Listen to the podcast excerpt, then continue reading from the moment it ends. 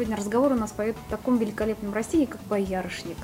Боярышник – это уникальное растение, которое э, можно сказать, что здесь идет все в ход. И цветы, и кора, и плоды, и все это великолепно. То есть все находит применение э, у нас, у людей. Вот насколько вот такое прекрасное это растение. Вообще боярышник это листопадный кустарник, который высотой бывает до, от 6 до, до 8 метров.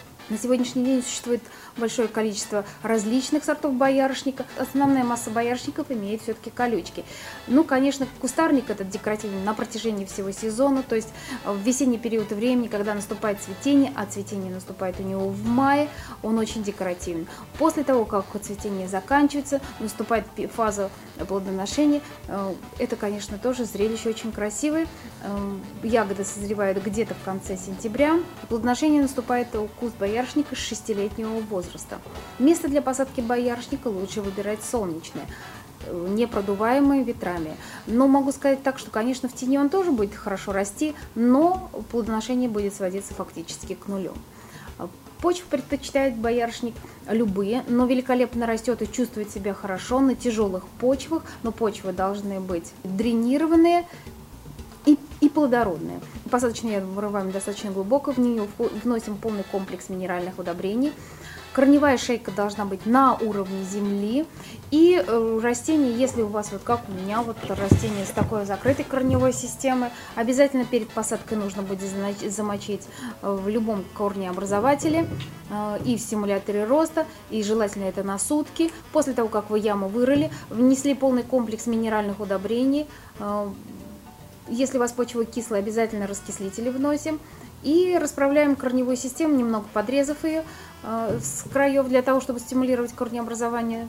И рассаживаем куст боярышника. Определяйте сразу ему то место, где он будет у вас расти всегда. А, после пятилетнего возраста куст боярышника пересадить будет фактически невозможно, так как корневая система будет очень мощная и растение будет сильно болеть. Поэтому сразу определяем место и высаживаем. Боярышник очень хорошо используется а, в городских озеленениях. Если вам нужно сделать живую изгородь. Боярышник – то самое растение, которое может очень красиво задекорировать ваш участок и сделать вот такую живую изгородь. И опять-таки же наличие колючек говорит о том, что враг точно не пройдет. После того, как вы посадили, обязательно хорошо пролейте растение водой и замульчируйте торфом, только не кислым, э, или же какими-то другими опилками, ну что-то каким-то материалом, который будет способствовать тому, что влага будет оставаться в почве. Могу сказать так, что куст боярышника это очень засухоустойчивое растение. Если даже у вас э, очень жаркое лето, то за сезон мы можем его поливать всего в месяц, мы можем поливать ну два раза. Вы представляете, насколько терпеливое растение. Обязательно нужно следить за стрижкой растений, то есть не допускать загущения кроны, это будет сказываться на плодоношении. Могу сказать еще, если вы его не выращиваете не как живую изгородь, обязательно нужно вот следить за тем, чтобы куст был не слишком густой. Если же вы выращиваете как, как живую изгородь, то, конечно, смотрите, вы просто можете придавать ему различные причудливые формы. Он великолепно отзывается на стрижку. Э, в нашей средней полосе э, боярышник зимой просто великолепно. У него очень высокая морозоустойчивость, то есть э, до минус 40 это для него просто шуточное явление, он хорошо все переносит. Поэтому в нашей средней полосе мы его не укрываем даже в первый год посадки. Ну, если вы уж очень у вас очень ценный сорт, то можно в первый год замульчировать приствольный круг. Во время посадки саженца можно выбирать любую. Можно сажать как весной, так и осенью. Размножение боярышника может происходить различными способами. Мы можем разводить, размножать его от, черенками, можем отводками и можно семенами. С семенами, конечно, это процесс очень длительный и очень трудоемкий, но могу сказать, что семена э, сохраняют все свои видовые качества. Поэтому, если вы, конечно, у вас много терпения и желания, то, пожалуйста, этот способ тоже допустим.